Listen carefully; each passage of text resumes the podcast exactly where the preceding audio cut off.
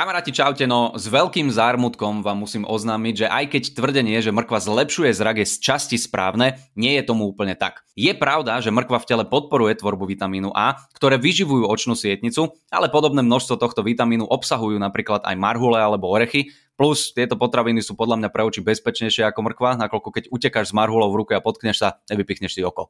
Ak máte teda problém s očami, táto zelenina vám ho nevyrieši a do okuliarov by som si dal radšej dioptrie a nie nakrájené kolieska mrkvy. Tento mýtus má ale zaujímavú históriu, ktorá siaha až do čias druhej svetovej vojny. Tam sa totiž okolo roku 1940 v Anglicku zvýšila produkcia mrkvy až o 300%. Briti ale samozrejme nie sú zajace a toľko mrkvy žrať nechceli, no a preto vznikla krásna propaganda, ktorá tvrdila, že z dostatočného množstva mrkvy budú ľudia schopní dobre vidieť aj počas noci. Čo niekto môže povedať, že to bola milosrdná lož, za mňa to bolo špinavé klamstvo, ktoré pretrváva už 80 rokov a na takéto veci by sme si mali dať pozor, pretože ja sám poznám ľudí, čo na toto povedia, to jak mohli také hlúposti veriť. A hneď na to si z Instagramu kúpia kolagén a CBD olejček. Aby sme si to teda uzavreli, vitamín A síce vyživuje sietnicu, smoothie z mrkvy by som si ale do očí nekvapkal, takže dávajte si na svoje oči pozor a počujeme sa opäť na budúce. Čaute.